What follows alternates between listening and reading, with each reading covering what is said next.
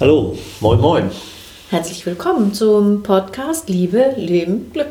Hier sind wieder Maren und Hansa und heute unterhalten wir uns über gute Gründe für blödes Verhalten. Was gibt's denn da zu sagen? Also es gibt offensichtlich gute Gründe für blödes Verhalten. Davon sind wir beide überzeugt. Ja, und das fängt ja vielleicht damit an, dass der eine oder die andere mal glaubt, jemand zeigt blödes Verhalten. Mhm. Ja, das kommt so. Ja häufiger vor.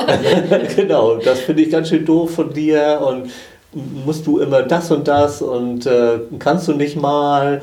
Äh, also da gibt es sicherlich eine ganze Reihe von Formulierungen, die man so in den unterschiedlichen Beziehungen mal zu hören bekommt. Gibt Mehr auch, oder weniger häufig. Ne? Ja, genau. Gibt auch die umgekehrte Variante. Nie machst du. ja, ja, ja, ja. Und das ist aus meiner Sicht dann, wenn ich das zu hören bekomme, ähm, blödes Verhalten. Äh, und andersrum, das, was ich gerade getan oder nicht getan habe, ist für den anderen irgendwie blödes Verhalten. Mhm, ne? Ja. Auf jeden Fall ganz schön viel blödes Verhalten. Ja, blödes Immer Verhalten. Aus der Sicht des jeweils anderen. Ne? Ja, ja. Genau. Äh, ja.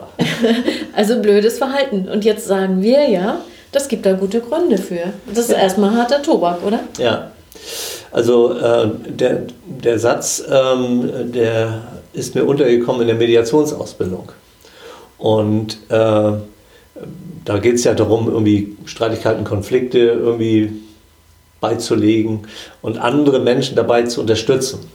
Äh, und äh, was ist was es für einen als Mediator äh, eigentlich einigermaßen leicht macht, man ist ja selber nicht betroffen. Es wird ja nicht zu, zu einem gesagt, äh, dass man irgendwie ein blödes Verhalten da gezeigt hat oder wie auch immer. Das heißt, man kann sich ein bisschen zurücklehnen fast und sich damit beschäftigen. Und äh, da gelingt es einem dann auch, neugierig zu erforschen, was denn äh, wohl die Person dazu gebracht hat, dieses Verhalten an den Tag zu legen. Also äh, einfach ähm, man be- Neugierde damit zu verbinden. Und das gelingt mir als sozusagen unbeteiligter Dritter re- relativ leicht. Das ist natürlich ganz anders, als wenn man von diesem blöden Ver- Verhalten persönlich selber betroffen ist und sich darüber ärgert und äh, sagt, oh, oh Mann, das ist, ärgert mich aber irre. Ne? Da kann, versucht man dann vielleicht noch irgendwie ähm, ähm, etwas von sich mitzuteilen und zu sagen, ich ärgere mich gerade darüber, dass du den Müll schon wieder nicht runtergebracht hast. Ja, okay, sachlicher Inhalt, Müll nicht runtergebracht, ich ärgere mich, ich teile was von mir mit. Ja, okay.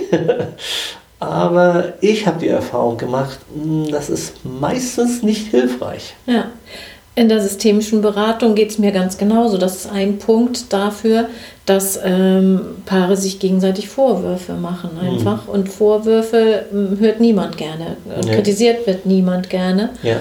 Und dort sage ich äh, auch, ähm, es gibt gute Gründe für jedes Verhalten und damit meine ich nicht, dass die moralisch gut sein müssen, nee, nee. sondern die, das Gute sozusagen oder die guten Gründe liegen im anderen begründet. Das heißt, ja. der hat seine Gründe oder sie hat ihre Gründe, warum er oder sie sich so verhält. Ja, also du hast gute Gründe für das, wie du dich verhältst, was ich aber blöd finde. Ja, genau. Das ist damit ja gemeint. Ne? Ja, genau. Und zu erforschen, was deine guten Gründe sind, den Müll nicht runterzubringen.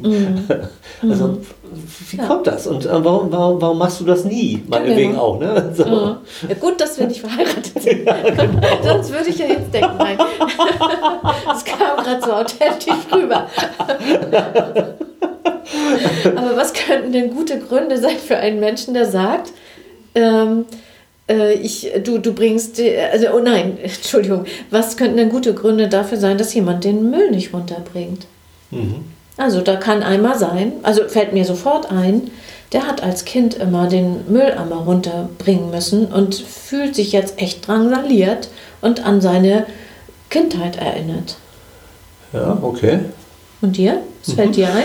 Naja, äh, ich habe da keine Lust zu. Mhm. Das, und da, da wird schnell deutlich, dass das für dich wahrscheinlich kein guter Grund ist. Genau. Und das so, ja, aber das, aus meiner Sicht könnte das ja. mein guter Grund sein. Ich ja. habe da keinen Bock drauf. Ja. und, und darum geht es ja auch, dass man nachvollzieht, was der andere für gute Gründe hat. Mhm. Und da könnte ich, äh, ich, ich würde da noch näher hingucken wollen sogar. Keine Lust zu, äh, wenn wir es positiv sehen, ähm, und äh, würde ich sagen, derjenige hat anderes zu tun, was wichtiger ist. Mhm. Und dann wird es schon mal ein bisschen leichter zu verstehen, oder? Ja, klar, man könnte, äh, also es gibt ja, ja so ein, eine so eine Methodik des dreifachen Warums. Ach, du hast da keine Lust zu. Kannst du mir irgendwie erklären, warum du da keine Lust zu hast? Äh, also, und das ist nicht einfach, weil mhm. da, dem anderen fällt da nicht sofort was ein. Also, äh, ja, weiß ich noch nicht, aber ich habe Bock drauf. So, ah, okay. hm. was, was machst du denn stattdessen lieber?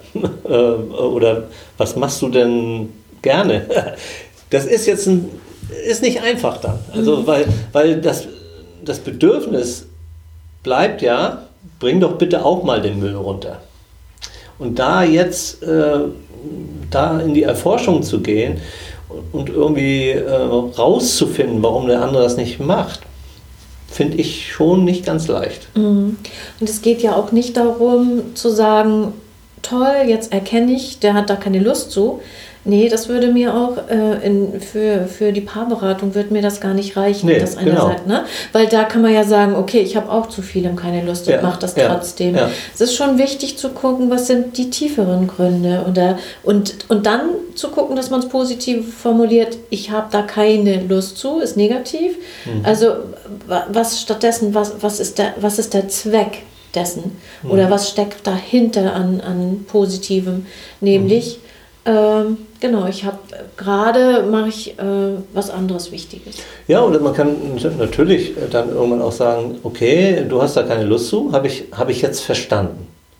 Also das erstmal anzunehmen ja. und zu sagen, ja. ich finde ich find das, ich find das keine guten Gründe, dass du mir sagst, du hast da keine Lust zu. Aber das sind deine guten Gründe, den Müll nicht runterzubringen. Und dann kann ich sagen, okay, mhm, habe ich verstanden, damit bin ich aber nicht zufrieden. Mhm. Weil äh, ich würde mir eben schon von dir wünschen, äh, dass du dich daran beteiligst und äh, dass ich das nicht immer machen muss. Also das wäre mir schon wichtig. Und so käme man ins Gespräch, ne? Ja, mhm. aber die, dieses, das war jetzt, schien so leicht, aber das ist ja überhaupt nicht leicht. Das merkt man auch, man sperrt sich gerade dazu, dass mir jetzt jemand sagt, ja, ich habe da keine Lust zu. Mhm. Das erstmal erstmal als dessen guten Grund zu akzeptieren, oh. Ja, das ist auch so. Und, und wenn man das in die Partnerschaft einbringt, ist es äh, auch nochmal schwer. Ich stelle mir ein Paar vor, beide sitzen im Auto und ähm, der Partner oder die Partnerin schimpft wie ein Rohrspecht über andere Autofahrer und wird geschnitten oder, oder jemand nimmt die Vorfahrt und, und ähm, der Beifahrer, die Beifahrerin sagt zum anderen, Ähm, naja, das, der hat dich vielleicht nicht gesehen, bietet also sozusagen einen guten Grund an mhm. für den, für den anderen Autofahrer. Mhm. Dann kommt ja ganz schnell, was, bist du bei dem anderen, äh, der hast mehr Verständnis für den anderen als für mich, mhm. das gibt's doch gar nicht. Mhm. Nee, und so ist es gerade nicht gemeint. Es geht darum, dass man dem anderen Verständnis entgegenbringt. Man ist Der andere ist einem wichtig, deswegen möchte man ihm solche Angebote machen. Ja, das ärgert dich die Pest, dass der dir die Vorfahrt geschnitten hat. Mhm. Also da, da, ich, da bist du stinkesauer, das findest du nicht richtig. Und äh, ja, das ist wohl auch nicht richtig. Ähm, ja, also ja. Dann, dann zu versuchen, bei dem anderen zu sein. Ne? Mhm. Ja. Genau, weil jetzt, jetzt kommt ja gleich dieses Angebot, zu sagen, der hat dich vielleicht nicht gesehen. Mhm. Dann denkt man, ich bin dem nicht wichtig, der kommt gleich mit einer Idee. Also es ist wirklich, ähm, also da muss man schon sehr genau hingucken, wie man das anbringen kann. Das ist nicht leicht, worüber wir heute reden. Mhm. Nicht einfach. Ja. Na, ich denke gerade nochmal über ähm, dieses Müll runterbringen Beispiel, was ja so banal erstmal erscheint, sowas in dieser Art, glaube ich, relativ häufig vorkommt. Eine bestimmte Tätigkeit wird von nur einer Person in der Partnerschaft ausgeführt. Ähm, am Anfang sagt man, naja, mein Gott, ist ja, ist ja nur den Müll runterbringen, das kann ich ja auch machen, ist ja nicht so schlimm. Dann fängt man an, sich darüber zu ärgern und irgendwann wird das schon zum richtigen fetten Thema. Mhm. Und, und dann noch irgendwie sich sagen zu lassen, ja, ich habe da einfach keine Lust dazu. Mhm. Wow, äh, das als, also ich merke selber, mhm. äh, wie schwierig das ist, das ähm, irgendwie zu akzeptieren. Ja, es ist ja auch nicht kompatibel mit einer Partnerschaft, ne, wo beide sich einbringen sollten. Das kommt ja noch dazu. Ich finde es vielleicht ganz ergiebig, wenn wir mal auf Eigenschaften gucken, weil ich mhm. äh, bei Paaren häufig merke, dass bestimmte Eigenschaften so einen Nervfaktor darstellen. Ja. Also einer, ein Partner ist beispielsweise pessimistisch mhm. und der andere ist genervt darüber, dass derjenige pessimistisch ist. Mhm. Jetzt könnte man ja mal gucken, was sind gute Gründe dafür, dass man pessimistisch ist? Und dann nutze ich das mhm. äh, als, als diejenige, die fragt, für mich erstmal, um zu versuchen, den anderen zu verstehen. Mhm. Also was, was könnten unabhängig von der Person mögliche Gründe für Pessimismus sein? Genau, ja. Mhm. Und wenn wir da mal hinschauen, dann fällt mir ein, naja, der äh, scheitert nicht so häufig, der pessimistisch ist, an der Realität. Mhm. Weil der ahnt ja schon vorweg, dass alles sowieso nicht passen wird, der Zug ist schon abgefahren oder, oder was weiß ich, der Benzintank ist wieder leer oder die Ampel ist wieder rot. Wenn ich so durchs Leben gehe, dann erspare ich mir ja ganz schön Ärger, weil ich ja vorher weiß, es wird so sein. Ja, Enttäuschungen werden vermieden, ne? Ja. Also äh, habe ich gewusst. Also ja, ich ärgere mich da gar nicht, weil das wusste ich schon, dass das nicht klappt. Mhm. Also keine Enttäuschung. Mhm. Mhm. Dass das Nachteile hat, darüber wollen wir heute nicht reden, aber, hey. äh, aber tatsächlich, wir wollen ja versuchen zu verstehen, warum das für jemand eine, ein ganz guter Grund sein kann. Äh, pessimistisch durchs Leben ja. zu, zu gehen. Ne? Mhm. Und äh, wir machen ja Dinge, wir Menschen grundsätzlich nur deswegen, weil wir damit gute Erfahrungen gemacht haben. Mhm. Von klein auf an lernen wir, das was funktioniert, davon mache ich mehr. Mhm. Und das, wofür ich Ärger kriege oder wo ich keinen Erfolg habe oder Oder wo es ungemütlich wird, das lasse ich mal schön bleiben. Mhm. Und insofern können wir davon ausgehen, dass jemand, der pessimistisch ist, damit gute Erfahrungen gemacht hat, ja. sonst wird er so nicht durchs Leben laufen. Mhm. Und das könnte einer dieser Gründe sein. Mhm. Also wenn wir beim Pessimismus noch kurz bleiben, dann könnte man auch sagen, naja, wenn ich erstmal pessimistisch bin, ähm, aber dann nicht einfach sagen, na, das klappt eben nicht, sondern ähm, eine Art gesunden Pessimismus, dann fange ich ja vielleicht an, was kann alles schief gehen? Und wenn ich dann auch immer noch nicht aufhöre, sondern sage, okay, das könnte schief gehen, was könnte ich tun? Ah, dann könnte auch noch das schief gehen, was könnte ich tun? Ja, und das könnte auch noch passieren. Also pessimistisch alle möglichen Gründe, äh, also Möglichkeiten, was alles schief gehen kann, aber jeweils dann nicht aufzuhören und dran zu überlegen, wie würde ich damit umgehen. Das ist sehr aufwendig, mhm. kann aber sehr erfolgreich sein. Genau. Mhm. Und so wie, ich glaube, du sagtest das eben schon, schützt ganz schön vor Enttäuschung. Das finde ich so interessant. Mhm. Man erspart sich Enttäuschung. Also das sind die guten Gründe. Mhm. Haben wir noch eine nach einer anderen Eigenschaft mal gucken, um das deutlicher ja. zu machen. Ja. Diese Methode nebenbei jetzt gesagt, die heißt Reframing oder Umdeuten für die Fachleute, die uns jetzt hören. Ja. Für die anderen, die dürfen das ganz schnell wieder vergessen. ähm, mhm. Genau, was wäre noch eine Eigenschaft, die oft äh, nervt?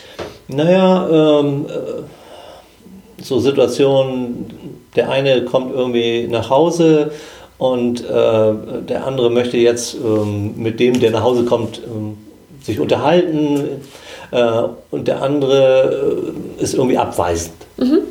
Ähm, was ist denn damit? Also mhm. das ist doch irgendwie blöd. Ich, ich freue mich, dass du jetzt nach Hause kommst und möchte mit dir reden und habe selber auch eine ganz gute Laune und du steigst auf meine Gesprächsansätze überhaupt nicht ein. Mhm. Und da fällt mir sofort ein, deine guten Gründe für abweisendes Verhalten könnten sein, du sorgst gut für dich. Du sorgst dafür, dass wenn du nach Hause kommst, erstmal deine Ruhe hast, ja. bevor es jetzt vielleicht irgendwie um Themen geht, wie wir müssen einen neuen Rasenmäher kaufen. Ja, oder noch, noch intensivere, äh, sollen wir noch ein zweites Kind haben. Ja, genau. Ja, und äh, dafür braucht man vielleicht für solche Gespräche, auch für den Rasenmäher vielleicht schon, auch eine gewisse Energie, eine gewisse Bereitschaft, jetzt äh, sich gedanklich darauf einzulassen. Und vielleicht ist man gerade irgendwie ein längeres Stück Autobahn gefahren und ist so eingelullt irgendwie mhm. und äh, will einfach mal kurz irgendwie ankommen, mal einen Moment der Ruhe haben, um erstmal wieder die Energie aufzubauen, ne? Mhm. Um dann ein gutes Gespräch führen zu können. Ne? Das könnten die guten Gründe sein. Und genau. Trotzdem ist das irgendwie blöd. Also das ist ganz häufig, ja, das mhm. blödes Verhalten, das ist ganz häufig bei Paaren Thema, mhm. wo die also in einem unterschiedlichen Modus sind. Mhm. Der gute Grund kann einfach auch sein, erschöpft zu sein, weil man von der Arbeit kommt. Und der andere hat vielleicht nicht viel äh, Abwechslung gehabt und mhm. freut sich jetzt und ist euphorisch mhm. und bestimmt gleich die Person, oh, da bist du ja, jetzt können wir ja gleich, mhm. wollen wir uns in den Garten setzen oder wollen wir noch mhm. im Rasenmäher gucken? Schön, dass du da bist. Ja, ja mhm. und dann äh, ist Abweisung ein guter Schutz einfach mhm. auch. Ja, ein ja. guter Schutz vor Überforderung. Ja. Derjenige, der abweisend ist, weiß, für sich zu sorgen. Ja. Mhm. Kann natürlich auch sein, dass da eh schon ein, ein Thema vorhanden ist, das dann auch häufiger wieder hochkommt, weil mhm. es nicht abgearbeitet wurde. Also meinetwegen bleiben wir mal bei dem Rasenmäher. Seit acht Wochen ist dieser Rasenmäher ein Thema. Und inzwischen ist, haben wir meinetwegen den Monat Mai und das ist krass, das sprießt wie verrückt. Und wir reden, versuchen irgendwie seit acht Wochen drüber zu reden, aber es kommt irgendwie nicht, nicht wirklich zum Ergebnis. So, und jetzt ist ja schon die Befürchtung da, ach, es könnte schon wieder um den Rasenmäher gehen. Ne? Also dann, dann, dann wird das so, hat das so einen Teufelskreischarakter, ne? Ja. Ja, da kann man sogar sagen, eigentlich, wenn derjenige das Bedürfnis hat, sich jetzt zurückzuziehen und das zeigt, indem er auf mich abweisend wirkt, dann könnte ich ihm das fast gönnen. Wenn ich das wüsste, wenn mir das als Partnerin, Partner bewusst wäre, könnte ich dem das gönnen, damit er hinterher etwas äh, aufgeräumter oder etwas sortierter oder etwas entspannter ist um das Thema. Ja, und es könnte aber noch eben was ganz anderes noch dahinter stecken. Das hast du vorhin in einem anderen Beispiel mit, äh, als, als Kind ständig irgendwie mit dem Müll konfrontiert gewesen zu sein, äh, unter vielleicht auch anderen Hygiene- Bedingungen und so weiter und so fort, könnte es hier ja sein, naja, die Person, ähm, die hat halt ähm, eine echte Schwierigkeit, über diesen Rasenmäher zu reden, der fünfhundert Euro kosten soll, weil das mit der Beförderung seit drei Jahren nicht klappt und das Geld immer so knapp ist, dass sie jedes, jedes Mal am Ende des Geldes noch ein paar Tage des Monats übrig mhm. sind. Und, und äh, jetzt in dieses Thema einzusteigen, ist nicht mal eben leicht, ja klar, dann kaufen wir den Rasenmäher, ist doch logisch, ist doch klar, muss ja auch sein, sondern nein, ich, ich, ich schaffe es nicht, meine Beförderung durchzusetzen und, und weiß ich nicht, also solche Dinge können dahinter stecken. Ne? Ein guter Grund. Ja. Ein guter Grund für blödes Verhalten. Ja. Ja. Ja. Es könnte auch sein, dass derjenige kennt, dass ähm, Elternteile gleich nach der Schule fordernd gesagt haben, jetzt machst du erstmal deine Hausaufgaben, bevor du mit den anderen Kindern spielen gehst. Mhm. Also, alles also es kommt erstmal das Schwierige sozusagen, ja. bevor was Gutes kommen darf. Genau. Ja, und man kennt das, dass man, dass man konfrontiert wird mit, mit äh, überschwänglichen, gut gemeinten oder nicht gut empfundenen Ideen ja, ja, und Vorschlägen ja, ja, ja, und ja, ja. Verhaltensanweisungen. Ja. Das äh, können auch Geschwister sein, die gesagt haben, hier ba- baust du jetzt aber nicht deine Spielsachen auf, das ist meine Spielecke. Und man denkt, oh, jetzt kommt schon wieder einer auf mich zu. Mhm. Und ich bin dem nicht gewachsen als Kind. Und dann bin ich lieber zurückhaltend und bin ich lieber abweisend, weil ich, den mit, weil ich kleiner bin und mit Worten nicht so gegen handeln und, kann. Und die Lösung, die, die, also fast ein Wundermittel aus meiner Sicht, ist Neugier und Interesse. Was, was führt dich dazu, dich jetzt so zu verhalten, wie du dich verhältst?